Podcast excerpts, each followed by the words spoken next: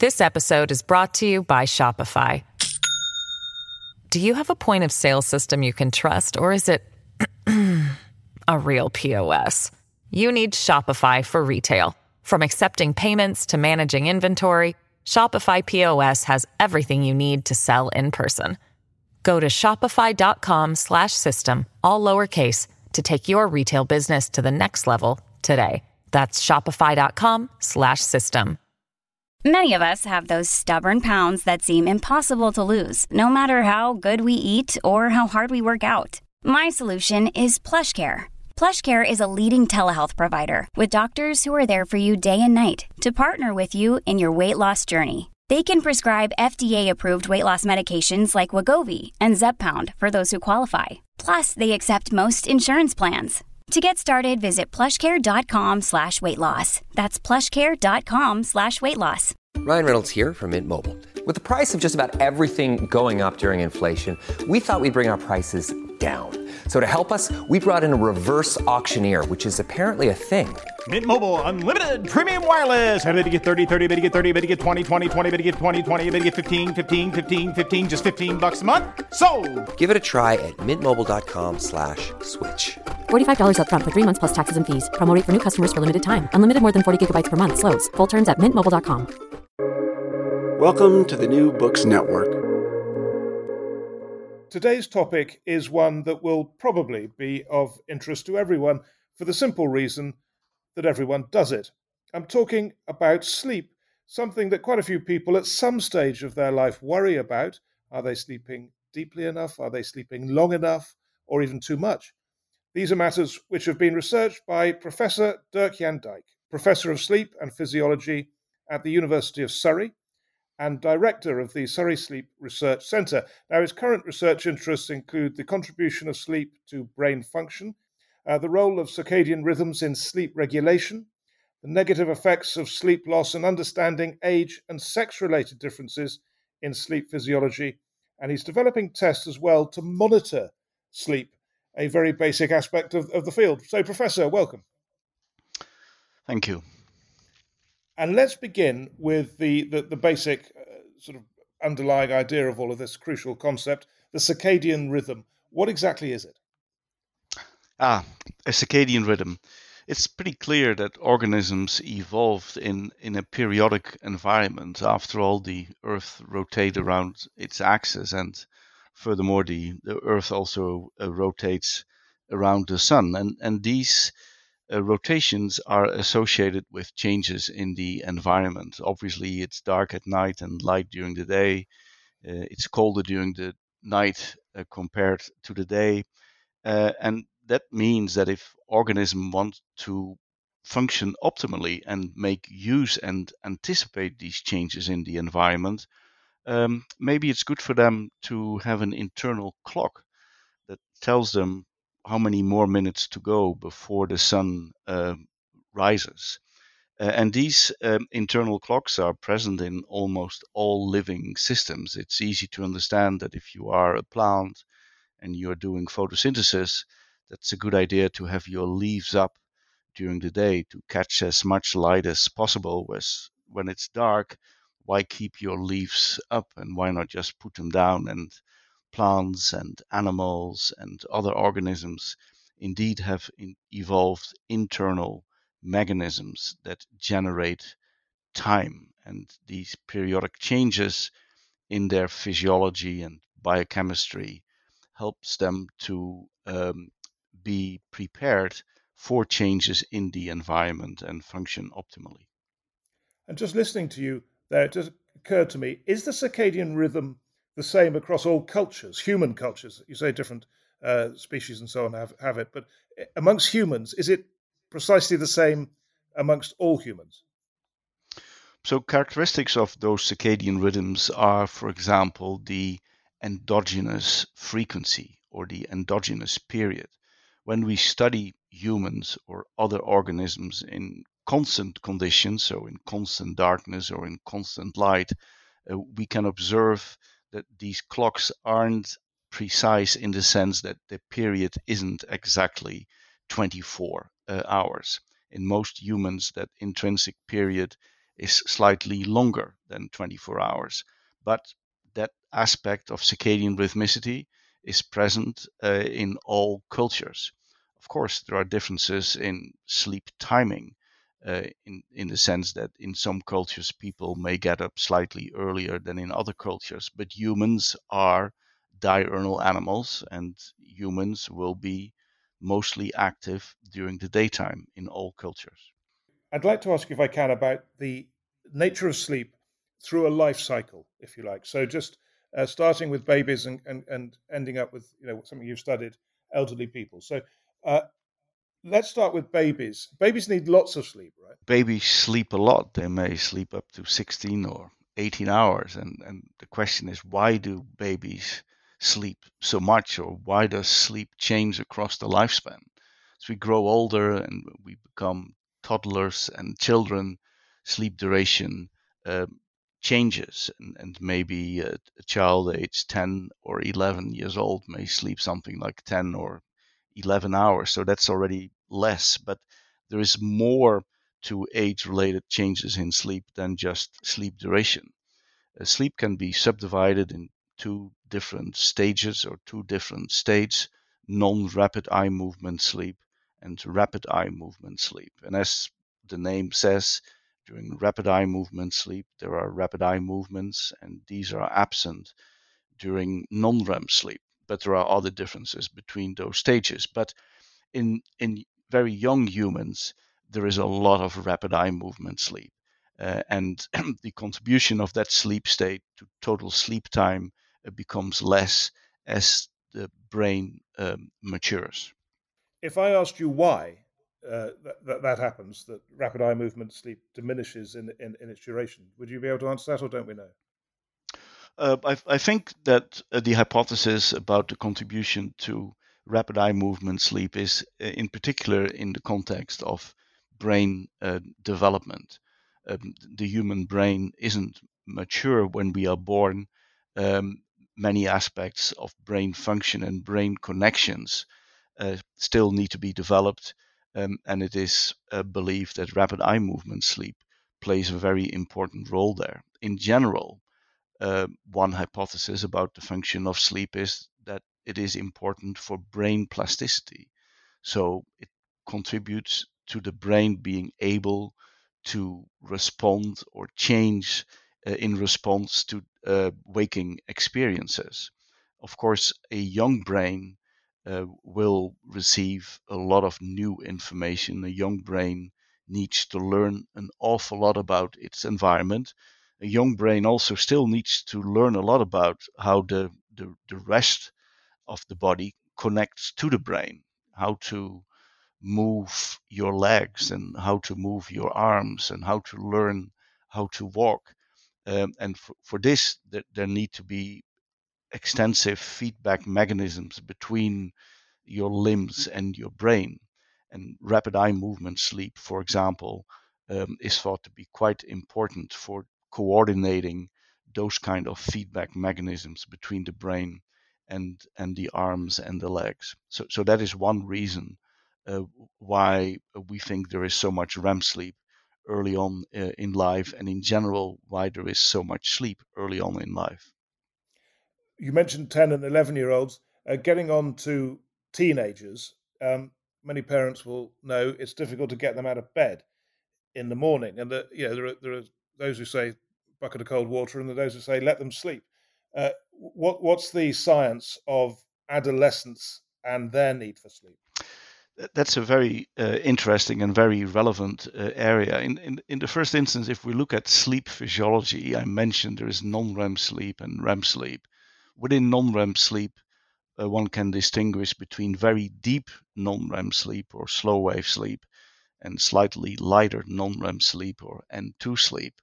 Um, as we enter uh, adolescence or puberty, we, we see that there will be less of that very deep sleep. There will be fewer of these slow waves or their amplitude will reduce. And one may wonder, how is this reflected in changes within the brain?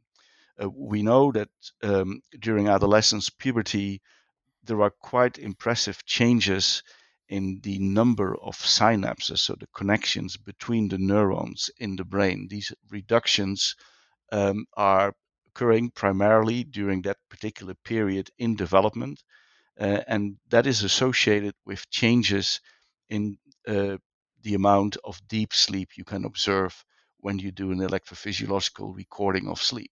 So it is clear that there are biological changes, neurophysiological changes in the brain uh, during adolescence and uh, puberty. So that's one thing, but, but that relates to the structure of sleep and not necessarily to the uh, timing of sleep. It is true uh, that in, in all cultures uh, during this uh, period, later sleep is commonly observed. Um, this may actually have something to do with those changes in sleep structure, uh, but it is also often hypothesized that it has a lot to do with changes in those circadian rhythms. It is true uh, that when we assess the, the time of internal clocks, they will drift a little bit uh, later during um, adolescence. Uh, and yes, it is difficult um, for those kids to get out of bed. So, yes, there is a biological effect. We believe, however, that those biological effects are very much um, exacerbated uh, by environmental factors. One good way to delay your clock or slow down your clock is by being exposed to light in the uh, evening. And obviously, it is true that certainly nowadays um, adolescents like to be on their phone, have a lot of screen time. So we here see this interaction between the environment uh, and biological changes, uh, and it's that interaction that is causes those extremely late sleep patterns um, in adolescence. And researchers have compared those uh, changes in different cultures or in environments in which there was access to electric light and in environments where um, people didn't have access to electric light yet. Uh, and indeed, you see that in those environments or in those cultures with uh, easy access to electric light, uh, those uh, delays in sleep timing um, are more pronounced. Uh, so th- that is, uh, in essence, what it's happening. So it certainly isn't just um, laziness, but it's also not true that one cannot do anything about it. Right. So this is this is not a parenting uh, podcast, but you're you're from what I'm gathering, you're saying less screen time in the evening, and if if um, adolescents need a, lie-in, they need a lie-in. Um, and uh, yes, I think that is one a, a good way to um, go about it. It's important, I think, to point out that our understanding of how the light environment interacts with the biology in the in the regulation of sleep timing is is now so advanced that one can indeed people have constructed mathematical models um, that can simulate those kind of changes and can predict the effects of um, interventions.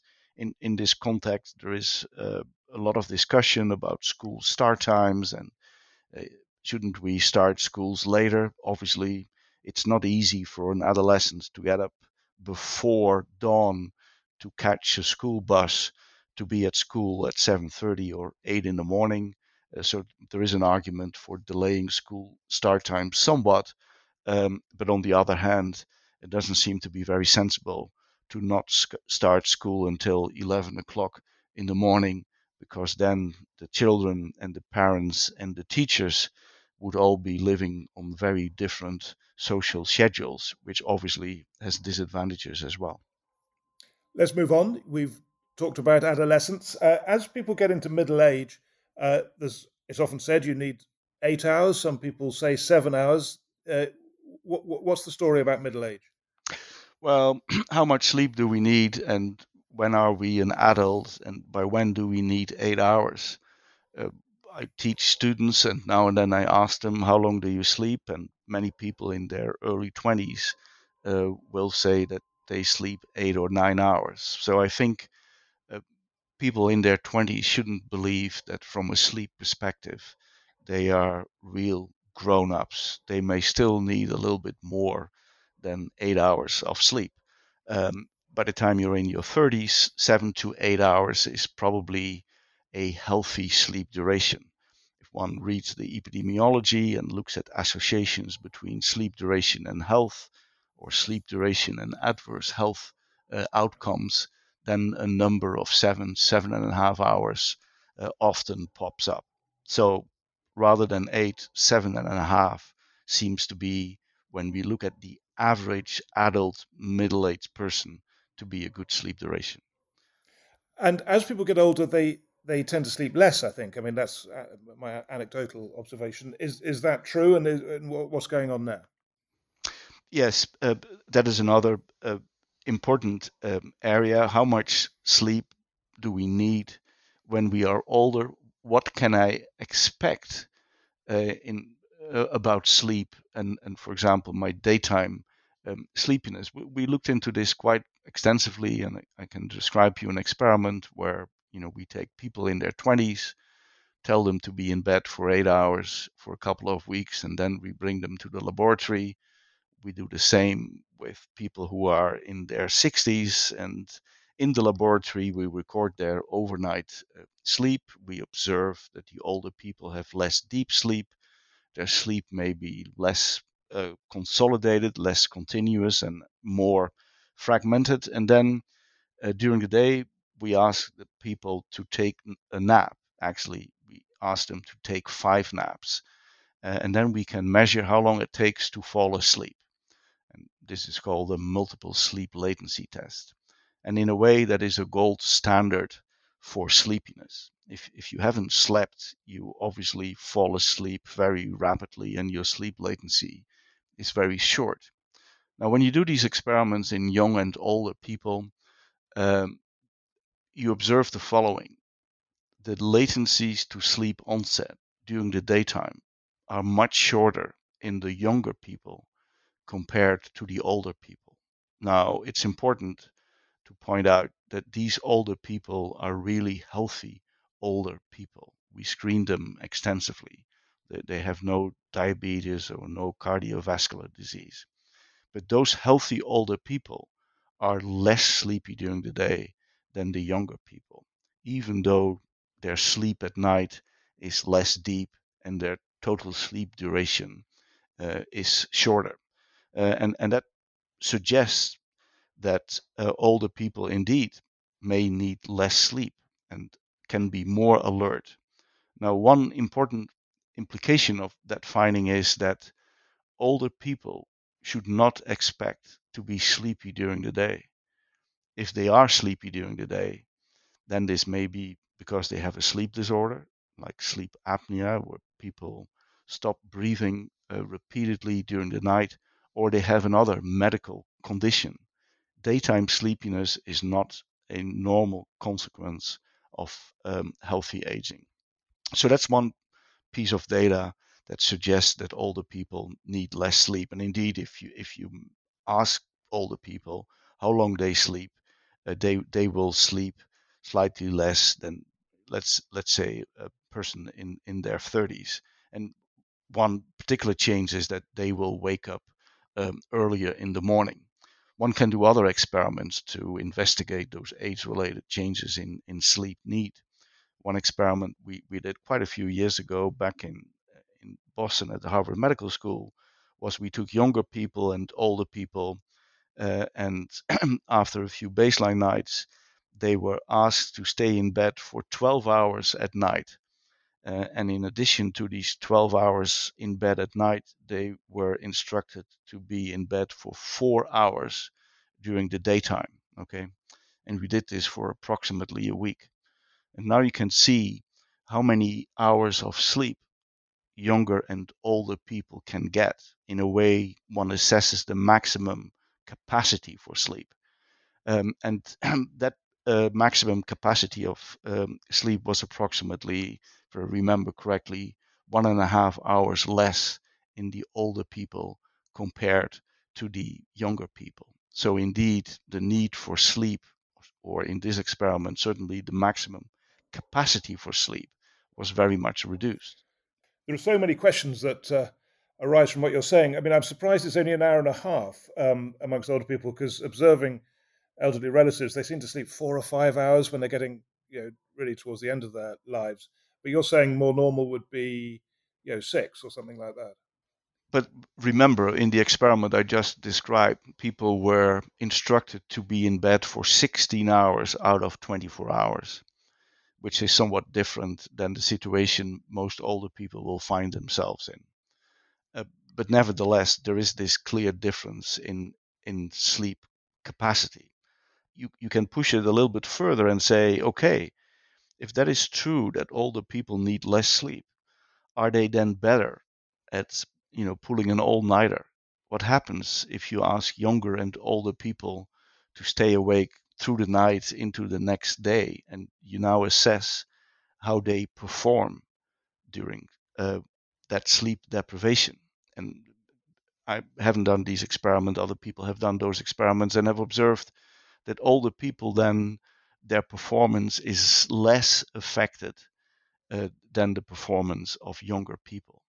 So that's another indication that older people need less sleep and are more resilient with respect to the negative effects of insufficient sleep. Uh, that's very, very interesting. That's, I mean, I must admit, I'd have thought the opposite would have been the case. That's fascinating to hear that older people can can, can manage an all-nighter better than than a younger person. Certainly, on the on the measures that were being used in those experiments, uh, that is true, and that has been reported uh, by a number of laboratories. Now, you, you've you've done research on dementia and sleep, so let's bring that into the equation now. So we'll be talking generally about more elderly people and let's say they develop dementia, what does that do to their sleep patterns?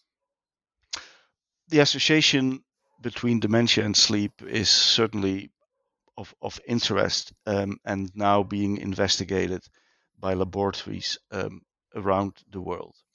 Um, a first piece of information is that sleep disturbances and sleep disorders are a risk factor for dementia.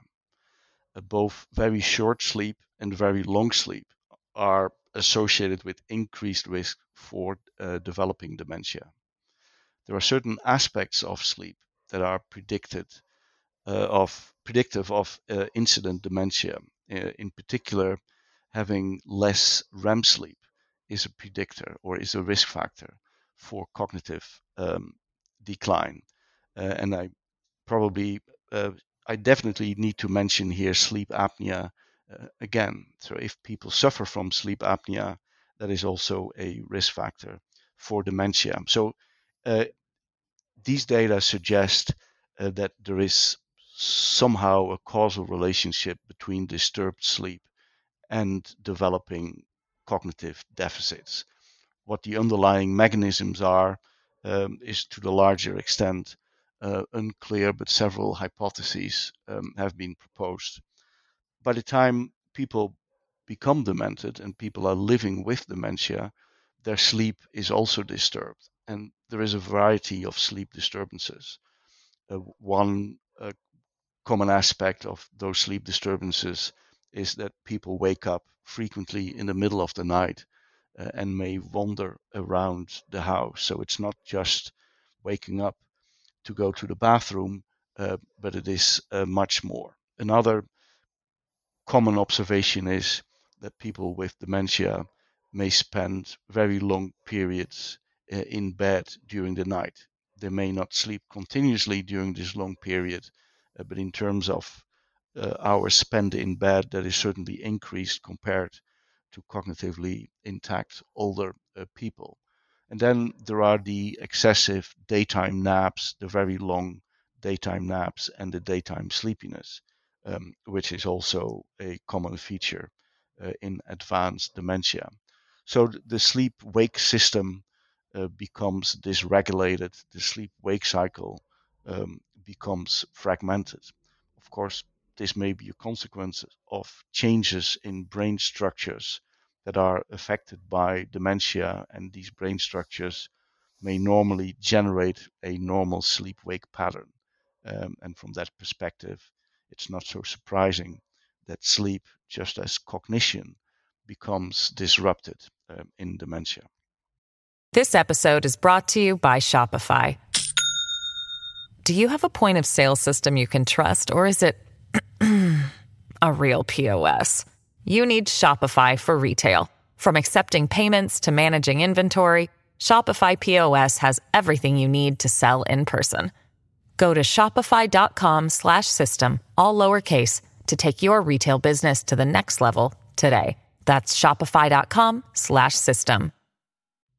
And just spooling back a bit before we talked about dementia, uh, there's one thing you mentioned I meant to pick up on, which was sleep in the day. Because I think quite a few people, maybe uh, you, you tell me if I'm wrong about this, just in their normal lives as they get older, tend to nap in the afternoon a bit, after lunch maybe. Is that, for, I think from what you were saying earlier, that's not an altogether good thing. It'd be better to stay awake.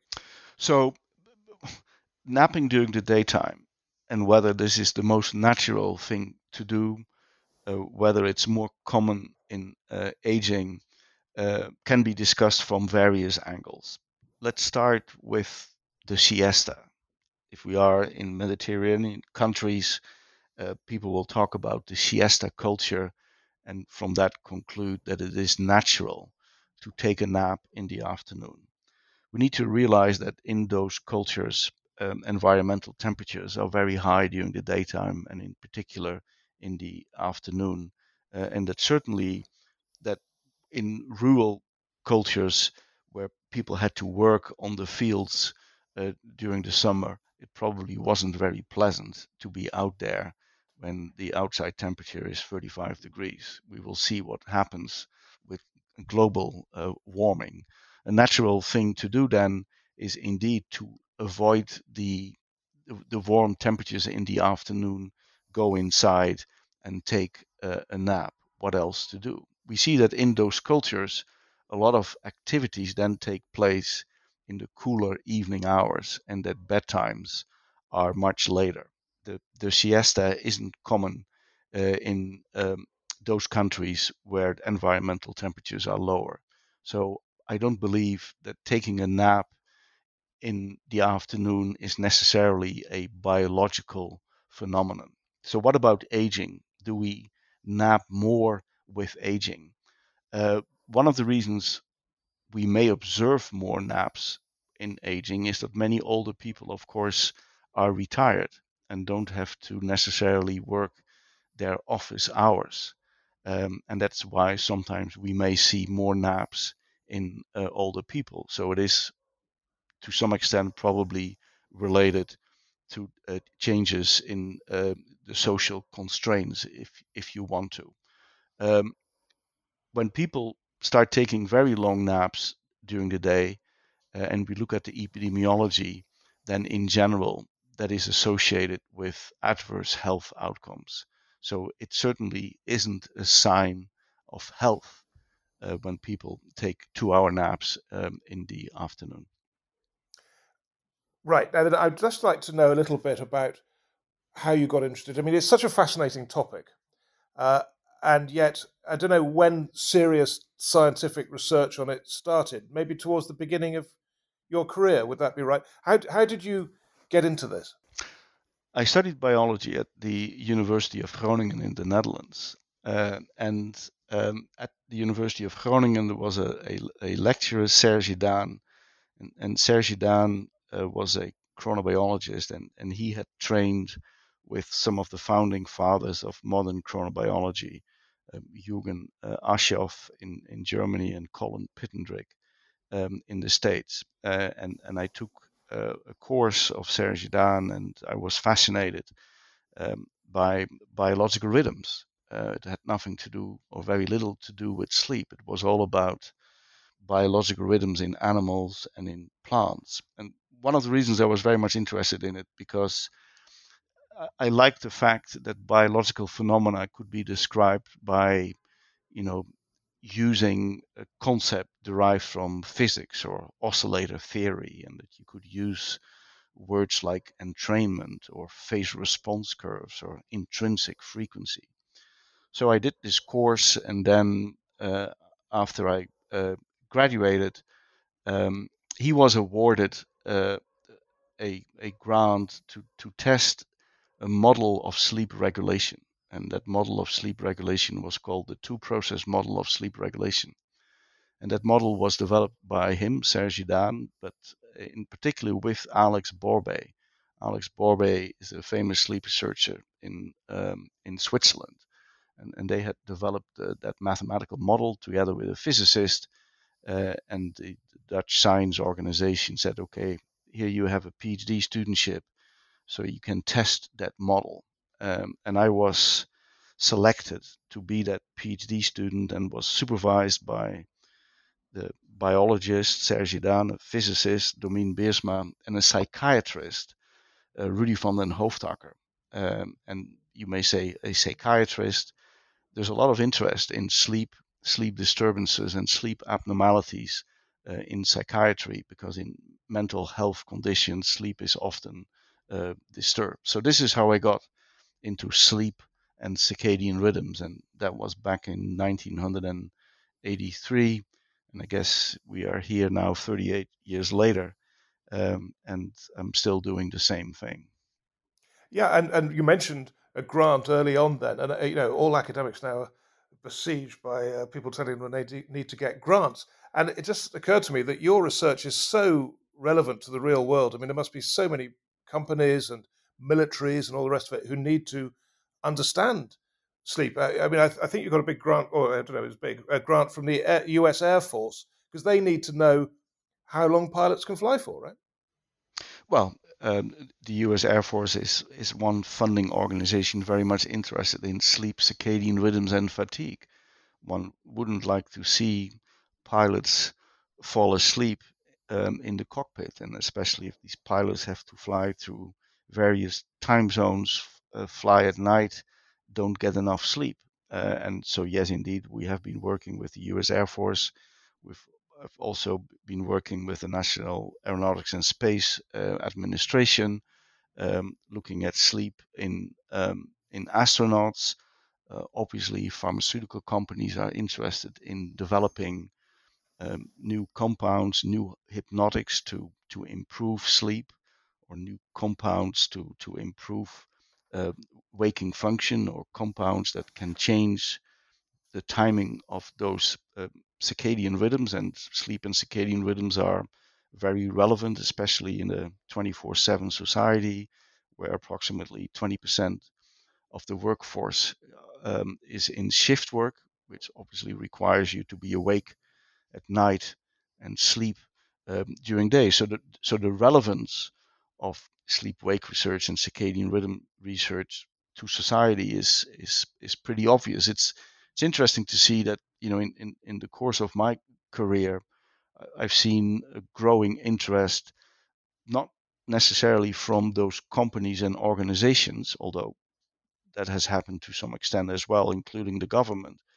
but the interest in the in the science community the interest in the neuroscience community in sleep has uh, increased tremendously. And um, neuroscientists wonder you know what is why why do we actually have to sleep? Why does the brain have to go to that state? And what is happening um, during that state? And um, there, there is a little bit of, of a mystery still there. And it's it's very rewarding to see that now neuroscientists at all uh, levels from the behavioral neuroscientist to the molecular neuroscientist to the maybe theoretical neuroscientist sleep is a, a credible subject for scientific study and, can you tell us about one one claim, anyway, about the importance of sleep research, research into sleep, in relation to the Falklands? Didn't weren't some quite bold claims made about that, the, the military campaign, and uh, with, the, wow. with the Britain and the Argentina? Yeah.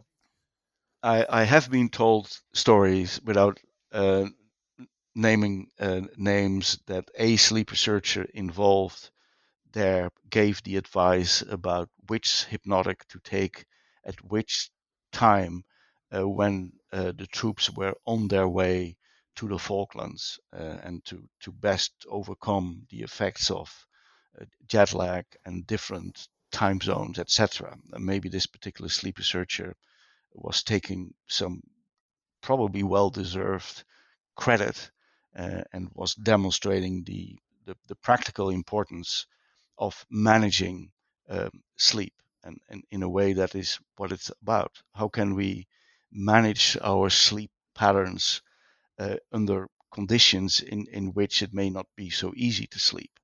Um, and you know the, the, battlefield is one so situation, but shift work is another situation. Uh, and of course, there are many parents of very young children who will say having a baby is probably the most challenging situation in terms of managing your sleep patterns. Yes, I was just I was in a cafe this morning watching a young couple with a baby. They looked absolutely exhausted. So I, I, I see what you're saying. I mean, when um, you look back, can I ask you, at your career, 38 years, uh, it's a long, long time, and you've when reading your biography, you've done you know a lot of different areas of research in this. What what is, as you look back at your career, the most surprising thing you've discovered? What when you started 38 years ago, did you not expect that you'd have uh, become aware of? One of the most surprising findings was about how the that circadian clock regulates sleep-wake timing. Um, if you were to ask people, how do you think a clock regulates sleep timing? You would probably say, well, that biological clock acts as an alarm clock. It wakes you up in the morning by giving some kind of strong wake up signal. And then at the end of the day, it probably gives you a very strong please go to sleep signal. It, it turns out that that's not the case at all. Actually, if, if you measure the signal coming from the biological clock, the signal that drives wakefulness, that signal is strongest in the evening hours. From a biological clock perspective, we are most awake uh, in the evening. If, if you measure the circadian drive for sleep, that actually turns out to be strongest at approximately six o'clock in the morning, just before we wake up. And you, you may wonder, you know, why is that? That sounds quite paradoxical. When you come to think about it, uh, it may be as follows that, of course, your tendency to go to sleep will increase if you are awake longer and longer, in the same way as you're becoming more hungry, if you have been fasting for longer and longer. So there must be some kind of a signal that keeps you awake. And uh, if you want to stay awake for 16 hours, and it makes sense that that signal becomes stronger as, as the wake duration or the day progresses. And that's why we think there is this strong circadian signal in the evening, which is a very robust uh, finding. Um, and there were data in the literature that, that hinted at that, but people couldn't understand it. It was too paradoxical. And I think to, to elucidate that aspect of how the clock regulates sleep wake timing uh, was maybe one of the most surprising things I found. I can, there were other surprising things. Some of them were maybe more trivial. I, I can give you the example that if, if people ask you what's this, the, the largest effect or the strongest effect of not getting enough sleep, how does it change your brain or your behavior? The answer I'm going to give you is the largest effect is on sleepiness. If you don't get enough sleep, the first thing you will notice is you are sleepy. And people start laughing and would say, well, what's that? Isn't it true that your executive function or your memory uh, is impaired? And we and others have looked at that in great detail. But no, the largest effect is on something as simple as sleepiness. And that's a useful piece of information because when somebody asks me, Doctor, how do I know whether I get enough sleep? I say, Well, are you sleepy during the day? Yes or no? If you are sleepy during the day, you may not get enough sleep.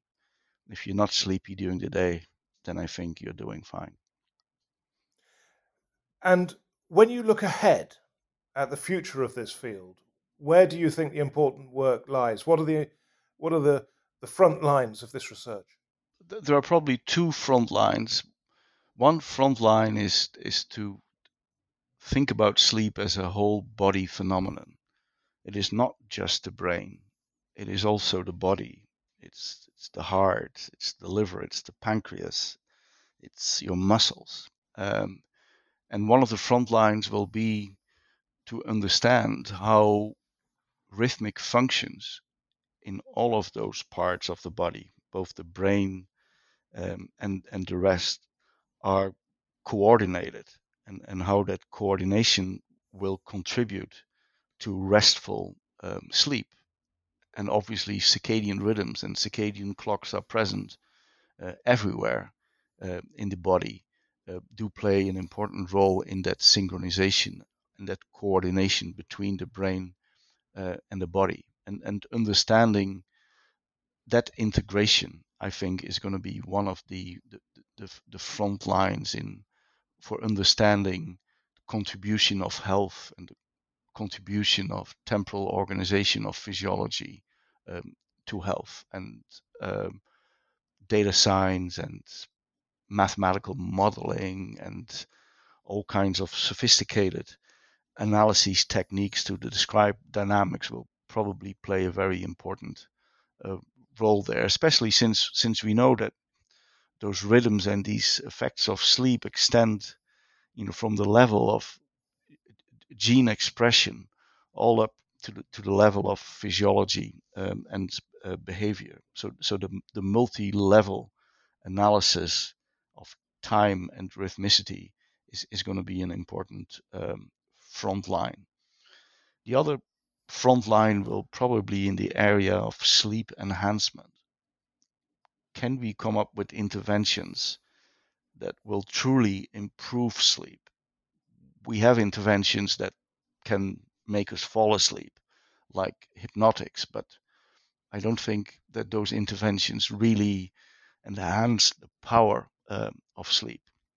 But we're probably going to see techniques um, that can interfere with brain oscillations, that can interfere with specific brain structures implicated in the generation uh, of sleep. And those interventions uh, will probably ultimately lead to, to more powerful um, sleep in, for example, aging, where, where sleep may be less uh, powerful. And by enhancing sleep, uh, we may be able to counteract some of the the effects of aging, for example, which may be mediate, mediated by changes in sleep. Gosh, well, that's a, that's a very big suggestion, isn't it? That you could um, you could actually affect the aging process. Um, yeah, of, yes, of course. This is for now all speculation, uh, but it's certainly true that cross-sectional, if you look at indicators of aging uh, and you look at indicators of sleep, uh, there are clear associations. Well, Professor, it's been uh, very interesting indeed, and I'm very grateful uh, for your time. Thank you. Thank you.